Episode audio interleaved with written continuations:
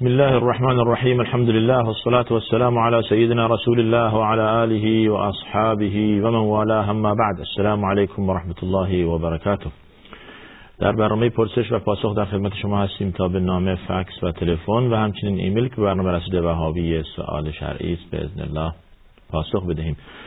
آدرس برنامه ما تلویزیون شارجه صندوق پستی 111 و فکس 566 99 99 و تلفن پیامگیر ما که 24 ساعته در خدمت شماست. با پیش شماره شارجه 50 11 235 می باشد و همچنین ایمیل ما که براتون خیلی مختصر و ساده کردیم پرسش و پاسخ at ای که با اختصار پی پی شارجه تیوی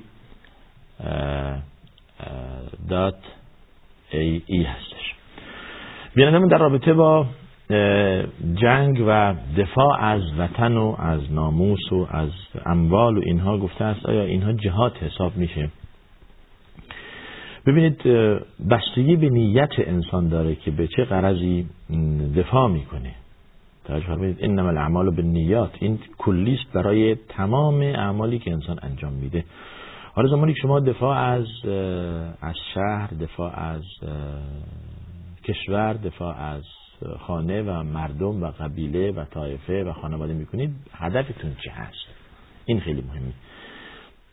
زمانی که هدفتون لله بود و به خاطر همین به خاطر ناموس به خاطر اعلای کلمه لا اله الا الله به خاطر نشر اسلام به خاطر جلوگیری از اهداف دشمن اسلامی که فقط به خاطر عقیده و ایده با شما داره میجنگه بله این جهاد مینامند و این بسیار مقدسه و این بسیار عجز داره. و حتی اگر در این راه شما کشته بشوید شهید هستید. تجربه بودید که در حدیث اومده من قتل دون ماله فهو شهید. کسی که حتی به خاطر دفاع از اموال خود هم کشته بشه شهیده. تا چه رسد که دیگه به خاطر عقیده و ایده خود جان خود را از دست داده. پس این بستگی به نیت و هدف انسان هست. در, هم در حدیثی شبیه این داریم که روز قیامت به انسانی که اعمالش ریا بوده و تظاهر بوده میارند و می‌گویند که شما در جبهه جنگ جنگیده اید و کشته شده اید. هدفتون چی بوده؟ می‌گوید من هدفم نشر اسلام بوده و ایده و عقیده و فلان. ولی خداوند از نیت او آگاه تر است. بهش می‌گفته می شود که دروغ گفتی. هدفت این بوده که بهت بگویند شجاع و پهلوانی. و قد قیل. گفته هم شد. یعنی اون پاداش و اون قرضی که شما براش جنگیدید و جان دادید گرفتید. یعنی امروز دیگه شما پاداشی ندارید. پس بنابراین همچون شخصی هم که برای ریا برای تظاهر حتی جان خود را از دست داده باز هم تلاشی که در دنیا داشته بی نتیجه خواهد ماند چون که هدف ریا و تظاهر بوده. ولی بالله. دعا کنید که تا اعمال ما خالصانه برای خدا باشد و ریا و خودنمایی درش نباشد که خود یک نوع شرک هست. همچون که در حدیث اومده شرک اصغر یعنی شرک کوچکتر همون ریاست و تظاهر و خودنمایی. به خاطر که به من بگن شجاع و زرنگ هستید به خاطر که به من بگویند صدات خوبه قرآن بخونم به خاطر که به من بگویند انسان سخی و سخاوتمند هستید پول بدهم و به فقرا کمک کنم و به خاطر که به من بگویند یعنی هدف اینه که لله نباشه برای مردم و برای ریا باشد اینها دیگه همش باطل میشه و ارزشی ندارد والعیاذ بالله همچون که آیه میفرماید و قدمنا الى ما عملوا من عمل فجعلناه هباء منثورا. والعیاذ بالله. تمام اعمالی که در دنیا انجام دادند زحماتی کشیدند به اصطلاح خود تقوا و طاعاتی که داشتند هم بی نتیجه روز قیامت همش خط روش می‌کشیم و می‌گوییم باطل به خاطر که لله نبوده. و همین است تمام اعمالی که خدا از ما می‌خواهد فقط برای الله سبحانه و تعالی باشد. این خیلی مهمه. اعمال برای الله باشد. برای اگر بنا باشه برای شخص دیگه باشه یا برای شیء دیگر باشد یا برای مرده باشد برای قبر انجام بدهیم این کار یا برای شخص زنده ای ایشان را شریک خدا کنیم این اعمال باطل میشه. در حدیث اومده کسی که عملی انجام بدهد و کسی دیگر را با در آن عمل با من شریک سازد خود و عملش را رها می‌کنم یعنی بی نتیجه به خودش برمیگردد. بسیار پس مواظب باشید اعمال لله باشد و درش تظاهر و ریا نباشد که نتیجه بدهد و زحمات به هدر نرود. از تاجیکستان خواهرمون زنگ زدند و در رابطه با مسئله که براش خیلی عجیب بوده از ما پرسیدن گفتن که ما از شما شنیده ایم که زن می‌تواند در زمانی که در عادت ماهیانه باشد قرآن بخواند. در حالی که اینجا به ما گفتند حتی گفتن بسم الله الرحمن الرحیم باید همینطور با نفسش در خود بگوید بدون اینکه تلفظ کند. ببین این سختگیری در اون چی که دلیل قطعی و شرعی ندارد هست. دین آسان است. دین را سخت جلوه ندهید. اینطور مردم دین نفهمانید که آقا نمی‌تونید انجام بدید مشکل تا مردم از دین فرار کنند. بشرو رسول الله میفرد بشرو. ولا تنفرو. یسرو. ولا تعسرو. بشارت بدهید. سخت نگیرید. مردم را به دین دعوت کنید. از دین منفور نکنید مردم. مردم باید اینطور برداشت کنند که دین اسلام آسان ترین دین ساده ترین دین سالم ترین دین صالح ترین دین برای هر زمان و مکان. و خیلی ساده میشه احکامش رو پیاده کرد و انجام داد. نه اینکه دین را به مردم به گونه جلوه بدهید که ازش فرار کنند اوه چقدر مشکله چقدر سخته. نمیشه انجام داد. زمانی که دین شما اینطور گرفتید در حدیث اومده کسی که ولن یشاد دین احد الا غلبه. کسی که دین را بر خود و بر دیگران سخت بگیرد بر دین بر, بر ایشان چیره می شود و غالب می آید این است که شما احکام دین را نیز بر مردم سخت نگیرید. اون چی که در دین واضح هست از احکام حلال و حرام نص شرعی ما درش داریم. شکی نیست که باید پیرو نص شرعی بود. ولی اون چی که در نص شرعی ما نداریم از باب اجتهاد هست دیگه بر مردم سخت نگیرید. این مسئله شما توجه کنید. خب یک چیز طبیعی است در بنات آدم در زنان. یعنی عادت ماهیانه. در ماه هفت روز یا هشت روز یا ده روز یا کمتر یا بیشتر. پس زن چیکار کند؟ از از ذکر و ورد و اینها محروم بماند. اون چی که ممنوست فقط دست زدن به قرآن لمس قرآن. یعنی مثل این کاغذ من اینطور دارم لمس کردن این به این شکل جایز نیست. این اینطور لمس کرد اما با این خودکار اگر من اینطور بی اشکال نداره. اشکال نداره اینطور من قرآن بخونم با این خودکار بدون دست زدن. این اشکال نداره. پس بنابراین این سختگیری بیجاست در دین که شما میگید هر زنی که در آیت ماهیانه باشد حق ندارد که دست قرآن بخواند و نزدیک قرآن بشود و حتی تلفظ کند. اشکالی نداره. اون دلی که در این زن هست و حافظ قرآن هست این تمام آیات قرآن در دل ایشان نهفته پس چیکار کند؟ دل خود را بیرون آورد قلب خود را. یادش می آید آیات قرآن. و اگر که تکرار نکند فراموش می‌کند بدیهی است که همچون که رسول الله صلی الله علیه و میفرماد انه اشد تفلتا من الابل فی عقولها. قرآن از شطوری که در عقالش بستند پاش بستند یاغتره. یعنی اگر معمولا اونهایی که در صحرا هستند یا صحرا و با شطور و با حیوانات سر و کله دارن می‌دونن که اون صاحب شطور اگر که یک هفته شما سراغش دارید هفته بعد روز یا روز بعد شما رو نمی‌شناسند یعنی روز هفته مشتم شما رو نمی‌شناسند از شما فرار می‌کنند. رسول الله مثال می‌زنه. قرآن اگر شما سراغش نرفتید یاغتر از اینه. یعنی از اینکه شما سریع فراموش می‌کنید. باید مرتب تکرار کرد. حفاظ قرآن چگونه تونستن قرآن رو در دل خود جای بدهند؟ با تکرار زیاد. با مرتب خوندن مراجعه کردن بعد نماز صبح بعد نماز عصر قبل از خوابیدن. پس بنابراین تکرار آیات باعث میشه که در در دل انسان ثابت بماند و فراموش نشود.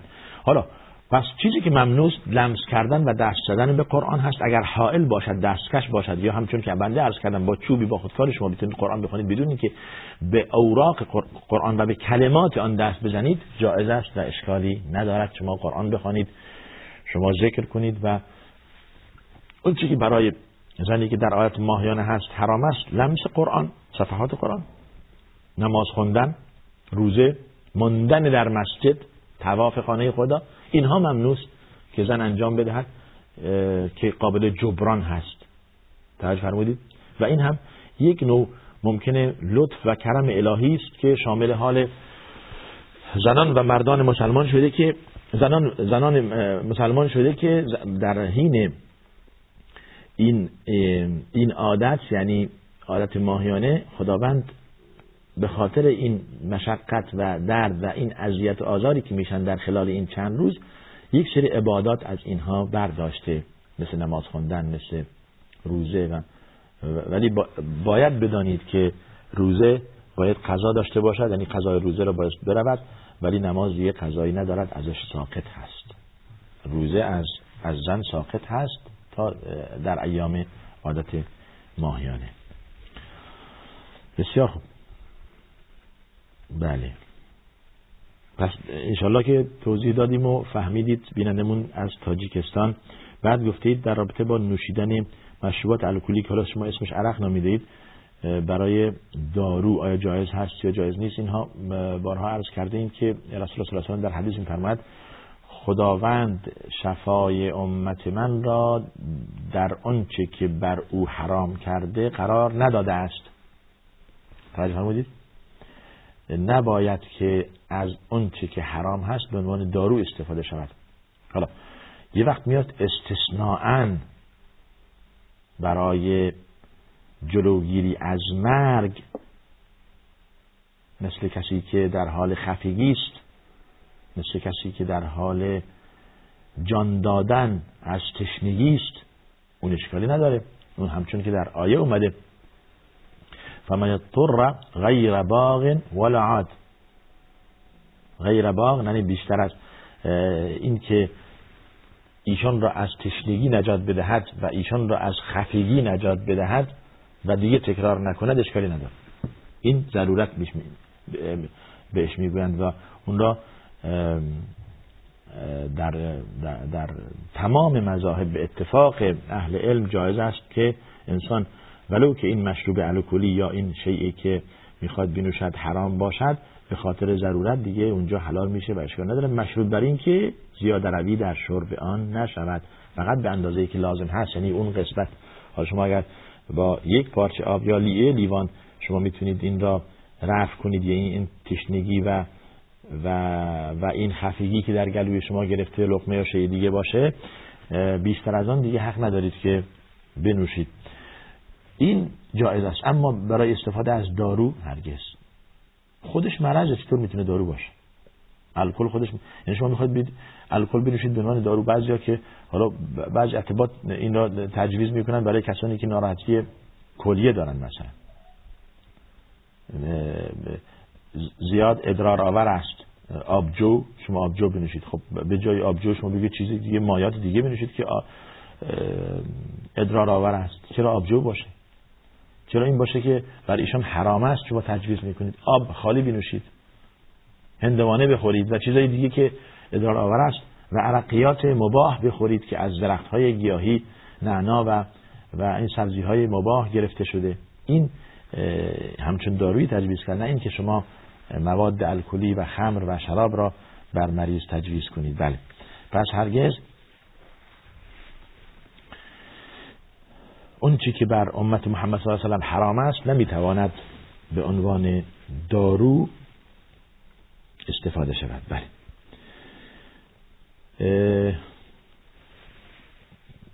در رابطه با خرید سهم و اینها عرض کردیم بارها که کل اسهم کل اسهمی که ما امروز در بازار در بورس ها داریم می‌بینیم خالی از شبهه نیست. این برمیگرده به خود شما. آیا تحقیق کرده اید در اون شرکتی که می‌خواهید ازش سهم بخرید؟ پول شما و سرمایه شما نوعی یعنی شماها همه که چند هزار شده اید و سرمایه گذاری کرده اید کجا می رود و سر از کجا در می آورد و این شرکت با چه تعامل دارد؟ و یا این که پول شما نهایتا سر کلش از از ربا و سود و بانک های اروپایی و اسرائیلی بیرون نمی آید شما این را فهمیده اید و بهتون فهموندند. حالا این یک مسئله تازه یک طرف قضیه هست که فقط شما دارید تعاون بر اسم و عدوان می‌کنید که در آیه درش نهی سریع هست. حالا تعاون علیه العدوان. ظاهر قضیه ممکن است آقا این آپارتمان برج ساختمون درست می‌کنه راه اسفالت می‌کنه کوه و کشه دره و اینها ولی اما ما ظاهرا چیزی حرامی نمی‌بینیم. خب ولی این سرمایه کجا می رود سرمایه هنگفت. یک شرکتی اعلام می‌کنه آقا احتیاج به یک میلیارد درهم یا تومن هست برای سرمایه گذاری کلانی که ما در نظر گرفته ایم یه هم می‌بینی که ده میلیارد درهم یا تومن مردم سرمایه گذاری کردن. این نه میلیارد باید کجا بره که اضافی از اون چی که شرکت خواسته؟ خب سوداوره باید بره در بانک هایی که سود کلان می‌دهند. به مدت یک دو سه چهار ماه. بعض وقت هم یک سال گذاشته بشه بعد بگن آقا سودهاش به شما بر بگردن که شرکت کار کرده سهم بالا رفته و اینجوری اینجوری. می‌دونید که چطوری سهم بالا میره و چطوری سود می‌کنن؟ اینطوری. پول زیاد خب کجا بذاره؟ ایشون یک میلیارد خواستند برای تأسیس یک شرکتی. مردم ده میلیارد آوردند. نه میلیارد اضافی اومده. چیکار کنه با این نه میلیارد؟ فرصتی است که ازش استفاده ببره در بانک هایی که در اروپا و در معروف هستند یا در آمریکا در کشورهای غربی سرمایه گذاری کنه بلو که برای یک ساعت باشد. برای یک ساعت خیلی سود میاره تا چه رسد که برای یک ماه و یک سال و چند ماه باشد. توجه فرمودید؟ پس بنابراین نهایتا شما شده شریک این معصیت یعنی شریک ربا. سود گرفته اید سود داده اید. گوشتون هم خبر نشده. خیلی هم خوشحالید که سهم خریدید و سهم فروختید و فایده بردید و ظاهرا ساختمون و آپارتمان و این چیزا داره درست میشه و مسئله نیستش که درش حرام باشه.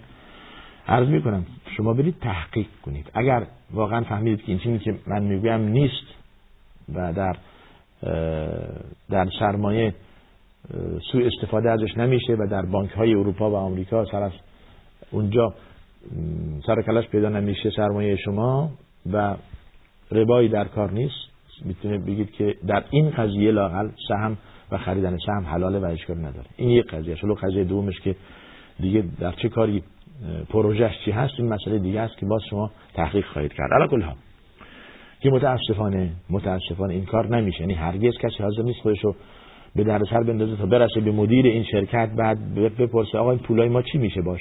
شما چی می‌کنید با این پول؟ لطفا این بیلانی کار بدید شما شنیدین که یک میلیارد احتیاج دارید الان ده میلیارد من سرمایه گذاری کردن با 9 میلیارد چیکار کردید؟ اولا کسی این کار نمی‌کنه. چون اگر این کار بکنه به مدیرم برسه جواب نمی‌گیره. ولی که مسئله کاملا فوق العاده سریه. کسی نمی‌خواد که بدونه که این شرکت ها با کدام بانک ها و چه انباری هر شود که رد و بدل می‌کنند بین خودشون. توجه فرمودید؟ ولی نهایتا با پول شما اینطور میشه. حالا عرض کردم اگر شما فهمیدید که اون چیزی که من گفتم خلاف واقع هست و خیلی مباح و خیلی ساده و خیلی روشن در اینجا. این بورس ها و این شرکت ها دارن باید اشیاء مباح تعامل می‌کنن. سهم بخرید سهم بفروشید که حلال است. این را به خود شما واگذار می‌کنید نه به فتوای من. برای که من عرض کردم این توضیح دارد. خرید سهم و فروش سهم توضیح دارد. باید شما بخواهید از از صاحب شرکت.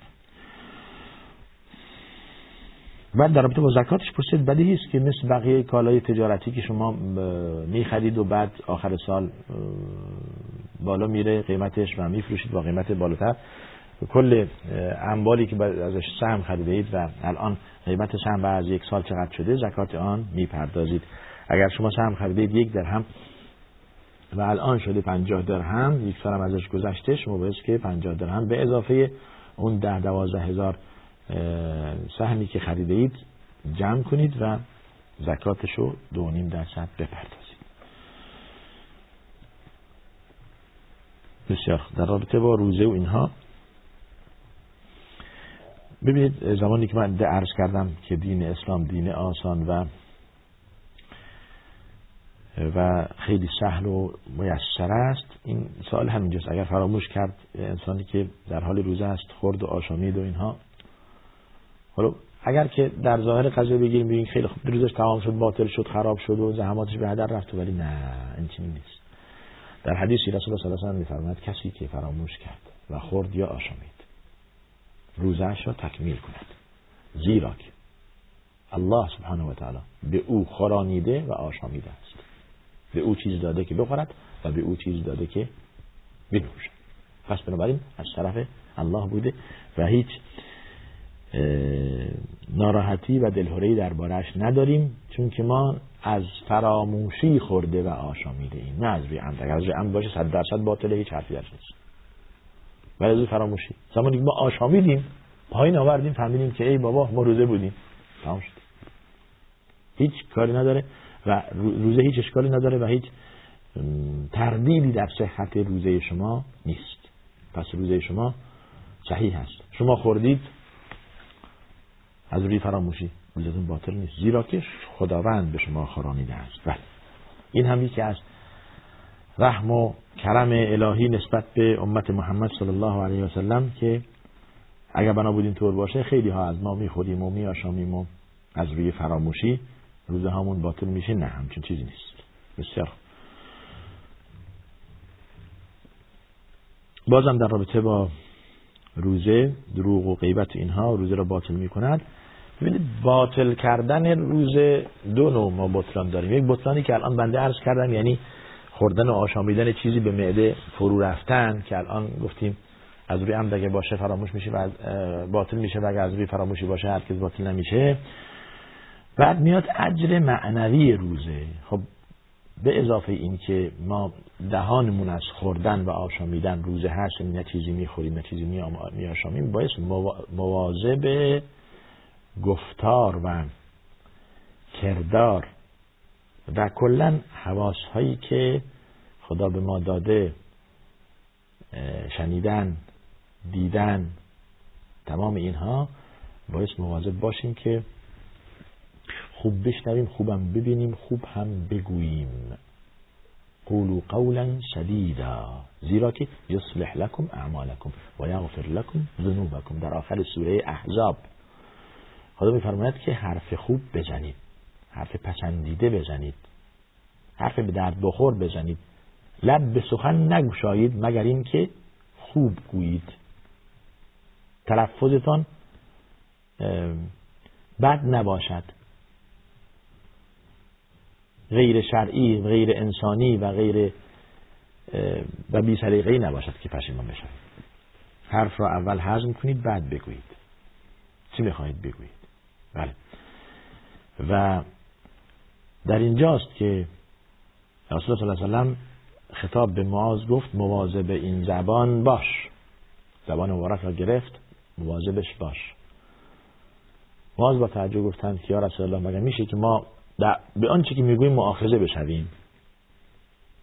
یعنی هر حرفی که ما بزنیم هم در مقابلش باید که تاوان بدهیم یعنی مؤاخذه بشویم. فرمود که مادرت به داغت بنشیند. مگر این نیست که اونهایی که در آتش جهنم انداخته می‌شوند نتیجه اونچه که از زبانشان بیرون می آمده است؟ یعنی دارن درو می‌کنند اونچه که کاشتن در دنیا. آنچه که گفتند و تلفظ بهش کردند الان دارن نتیجهشو می‌بینند یعنی در آتش جهنم. حالا چی میشه؟ یا دروغ یا تهمت یا غیبت. توجه کردید. چه چیز خطرناک. دروغ گفتن که تلفظ تهمت زدن تلفظ غیبت کردن تلفظ تمامی این ستا چیز مهم و خطرناکیه که باعث میشه. آخه در حدیثی داریم که روز قیامت شخص میاد ظاهرا اهل نماز و روزه و زکات و انسان محترم و خوبی یعنی انسان با تقوایی جلوی مردم. ولی این شخص به مردم می‌زده ظلم می‌کرده فحش و ناسزا می‌گفته. اینجا مهمه. اموال مردم را میخورده. حالا چه چند تا صفت منفی بد درش هست که باید روز قیامت جواب بده. حالا جوابش چیه؟ تو دنیا که کیفر نشده ظلم کرده تو دنیا کسی کیفرش نکرده. کتک زده شکنجه داده کسی تو دنیا کیفرش نداده. فحش داده ناسزا گفته کسی جوابش نداده. اموال مردم خورده و بر نگردنده. به قرض این که بخورد این کار کرده. در حدیث آمده که روز قیامت از حسناتش نمازها و تقواش اینهایی که داشته برداشته میشه بر حسنات اونهایی که تهمتشون زده ناسزاشون گفته و بهشون ظلم کرده و انبارشون خورده گذاشته میشه و از سیعات آنها گرفته میشه و بر سیعات ایشون گذاشته میشه. نهایتا ایشون شدند مفلس. توهیده است. دست خالی. اینجاست که تمام اعمالش به نتیجه به خاطر بدکرداری بدگویی بدگویی سال اینجاست. فحش دادن و بدگویی زحماتی که هم داشته است طاعات و عبادت برداشته میشه و نتیجتا با دست خالی و والعیاذ بالله کیفر میشه و در عذاب جهنم. نسأل الله السلام پس بنابراین دروغ گفتن غیبت کردن نه تنها در رمضان حرامه در غیر رمضان هم حرامه. منتها در رمضان حرمتش بیشتره چون که اجر معنوی روزه که شما به خاطر جلوگیری از اون چی که حرام هست خود را کنترل کرده اید نه صرفا خوردن و آش... نخوردن و نیاشامیدن بلکه دروغ نگفتن غیبت نکردن چشم به حرام نکردن و گوش از به چیز حرام نشنیدن تمام اینها خودداری کردید به خاطر رمضان و به خاطر روزه. اما اگر شما بخواید فقط نخورید و نیاشامید دیگه بقیه کارا که ارز... یعنی بقیه کارم انجام بدید این روزه دیگه ارزشی ندارد. روزه فاقد ارزش هست. ارزش معنوی خود را از دست داده. مگر اینکه توبه کنید و تکرار نکنید. بسیار خوب. پس مسئله غیبت و تهمت و دروغ در همیشه حرامه. تنها در ماه رمضان حرامه بلکه در همه ماه حرامه. بسیار سوال های ما بیشتر مربوط هست به روزه و رمضان. این مسئله 20 رکعت و ده رکعت بارها عرض کردیم دیگه خیلی تکراری میشه. ببینید آخه یکی از چیزهای ما که متاسفانه عادات بینندگان ما سالهای تکراری و جوابهای تکراری شنیدن در نتیجه برنامه ما میشه تکراری. بارها عرض کردیم که در مسئله هشت رکعت ده رکعت و 20 رکعت باب واسع هست. یعنی درش خلافی نیست. شما هر کدوم می‌خواهید انجام بدهید. هر کدوم می‌خواهید انجام بدهید و اشکالی ندارد. حالا اگر بخواهید هشت رکعت بخوانید سه رکعت وتر بخوانید بشه یازده رکعت عمل به سنت رسول الله صلی الله علیه و کردید که در حدیث اومده رسول الله صلی الله علیه و بیش از 8 رکعت نمی‌خوان. چه در رمضان و چه در غیر از رمضان. این نمازهای شب. که همونو تراویح هم یکی از اونها باشه. بخواید 20 رکعت بخوانید عمل به به دستور یا به رأی حضرت عمر کردید که مردم را بر یک یک قول جمع کرد. هدف حضرت عمر این بود که تفریقه نباشه یک گروه ده تا بخونن یک گروه هشت یک گروه 15 تا و کمتر و بیشتر فرمودن همه 20 رکعت بخونید پس بنابراین این مسئله که 20 رکعت بخواند یا 8 رکعت یا کمتر یا بیشتر باب درش واسع هست و شما می‌تونید هر هر کدوم از اینها بهش عمل کنید. ماه ماه عبادت و طاعت و کسب فضیلت هست. فاستبقوا الخیرات. در کارهای خیر در این ماه از همدیگه سبقت بجید در ماه رمضان منظورم هست. بله. پس بنابراین مباه هست و اشکالی نداره که شما در هر کدوم از اینها عمل کردید. جایز است. مدتی که از ایمیل سوالی را نخوندیم. بینندمون ظاهرا از بله. آیا درآمدی که از طریق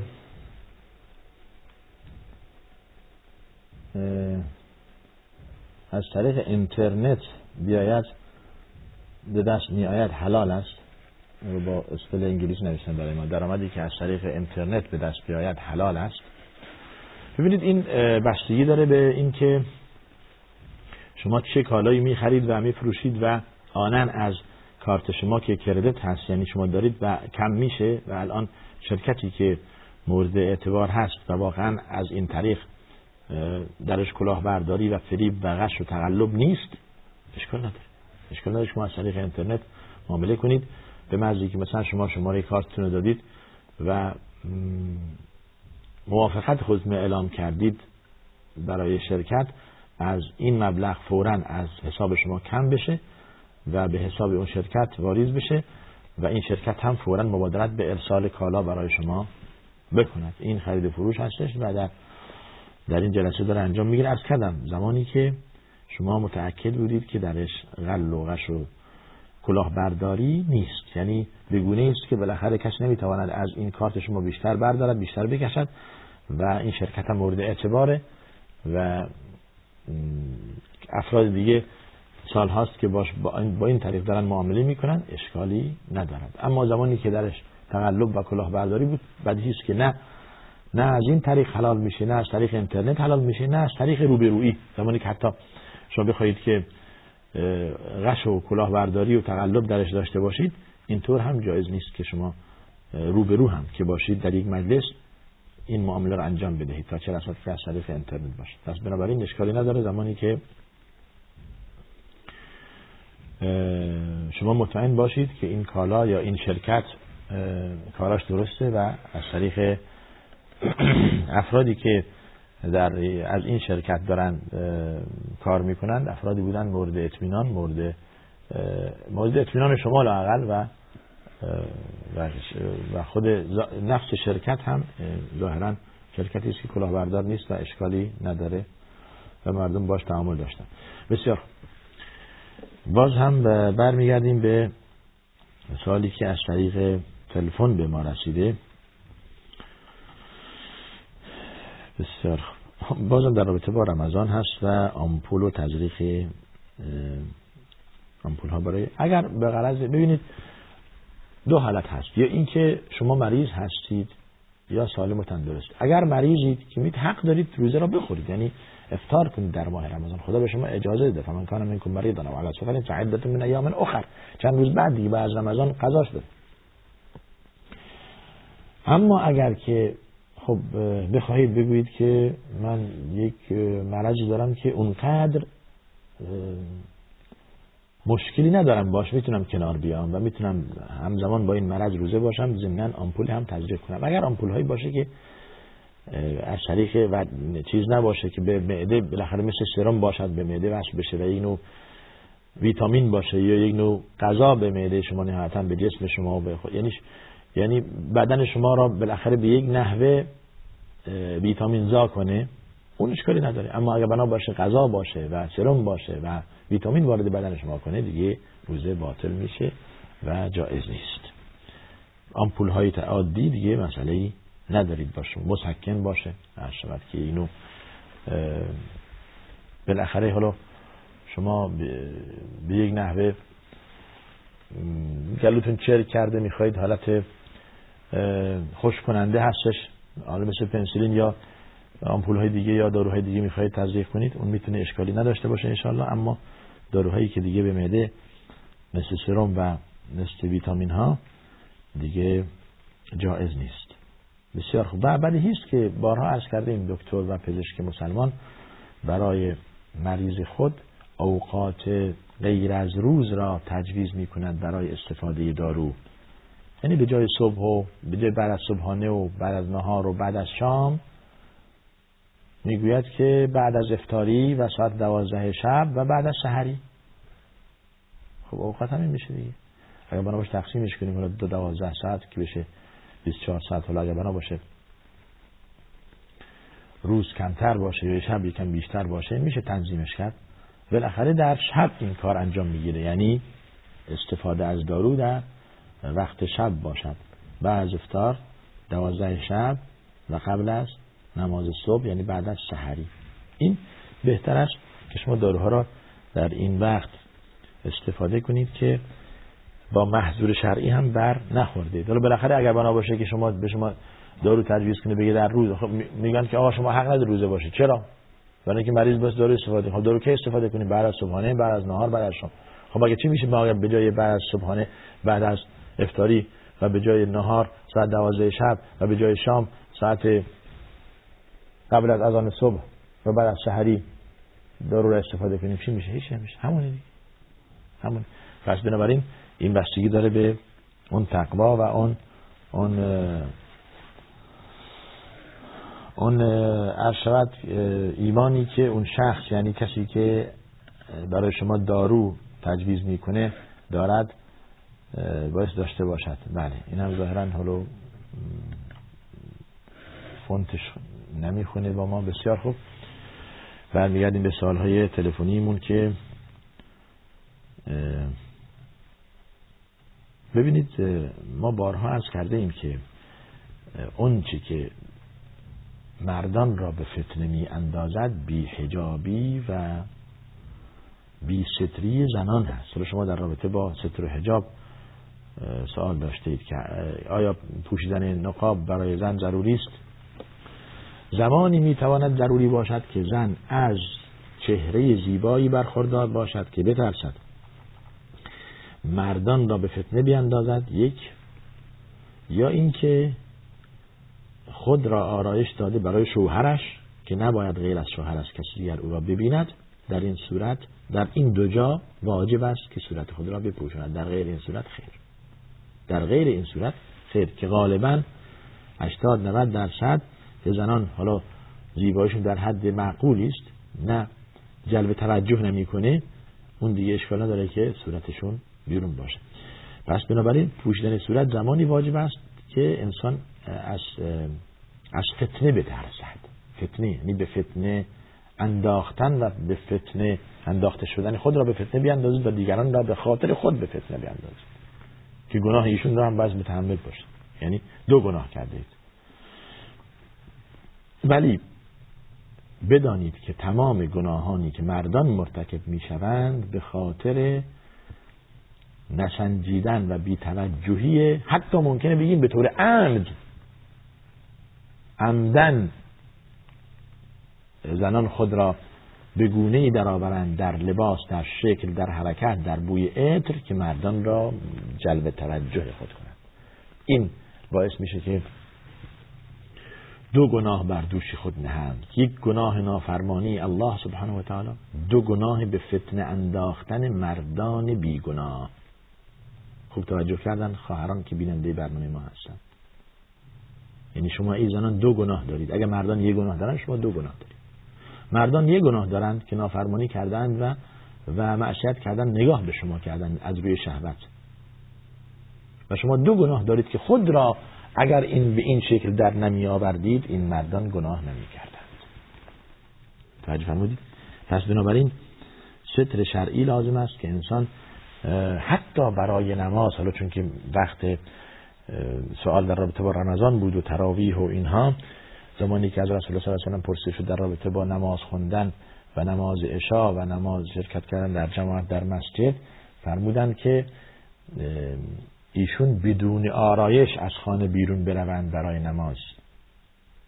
ولی اخرجن و هن تفلات. یعنی حالا که آرایش نباشه. همینطور لباس های عادی بپوشند لباس هایی که اصلا اونها را لباس هایی که جلب توجه مردم نمی کند هرگز از بوی عطر استفاده نکنند. اذا شهدت احداکن العشاء فلا تمسوا طیبا اگر که در نماز عشا شرکت کرد یعنی خطاب به زنان هرگز از بوی عطر استفاده نکند که بوی فواه داشته باشد از چند متر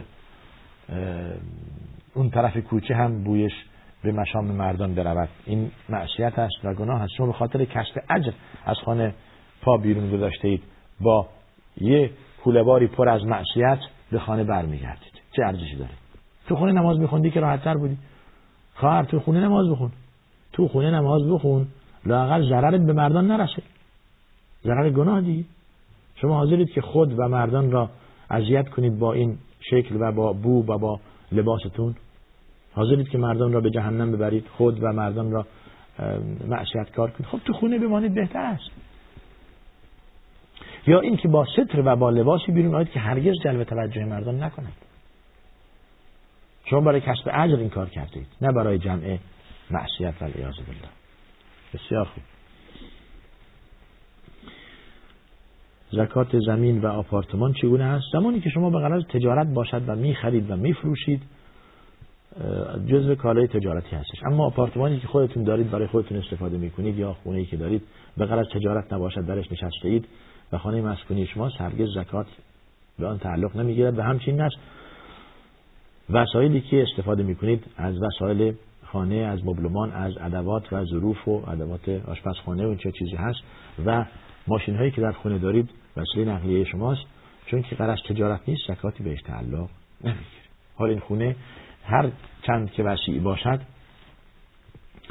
و این اتومبیل شما و این ماشین شما هر چند که گران باشد و این ظرف و ظروفی که ازش استفاده می‌کنید هر چند که خوب و گران باشند زکات به آن تعلق نمی‌گیرد تو پرانتز محظور شرعی نباشد. یعنی زمانی گفتیم اینو ظرف هر چی گران باشد معناش نیست که از طلا باشد مثلا یا از نقره باشد یا آب طلا و نقره داشته باشد که دیگه از جای دیگه حرام است. نهی اومده که نباید این را استفاده کرد. باز هم زکات بهش تعلق نمی‌گیره چون که استفاده شخصی شماست ولو که گران قیمت باشد. اما چیزی که به عنوان زینت هست چیزی که به عنوان شود که حالا تلاست مثل پوشیدن طلا که در نزد زنان زیاد هست. حالا ممکنه یک زن چیز حدود یک یا دو سه کیلو طلا داشته باشه باید زکاتش بده و یا اینی که چیزی که شما دارید هدفتون تجارت کردن با آن هست باید که زکات آن را بپردازید. در رابطه با چشیدن غذا گفتید که کسی غذا بچشد حالا معمولا اگر هدف چشیدن باشد که این نمک دارد نمکش کم هست یا زیاد هست در آن حد اشکالی نداره. نه زیاد روی نه زیاد روی. توجه کردید؟ باز هم احتیاط کردن بهتر است. بسیار خوب. به ما اشاره می‌کنن که وقت تمام هستش. تا اینجا ما جواب دادیم. سالهای دیگه در رابطه با روزه و احکام دیگه مونده و همچنین ایمیل ما که در هفته آینده انشاءالله به شما پاسخ بدیم. نهایتا آدرس برنامه ما تلویزیون شارجه صندوق پستی 111 و فکس 566 99 و تلفن پیامگیر ما با پیش شماره شارجه 50 11 235 باشد و آدرس ایمیل ما هم چون که بر روی صفحه ظاهر میشه به طور اختصار پرسش و پاسخ at ای که به جای پرسش و پاسخ مختصرش کردیم بعد دو تا پی گذاشتیم. pp at tv.ae می باشد تا دیدار دیگر شما را به خدا می سپارم و آخر دعوانا الحمد لله رب العالمین. و صلى الله وسلم على سيدنا محمد و على آله و صحبه أجمعين.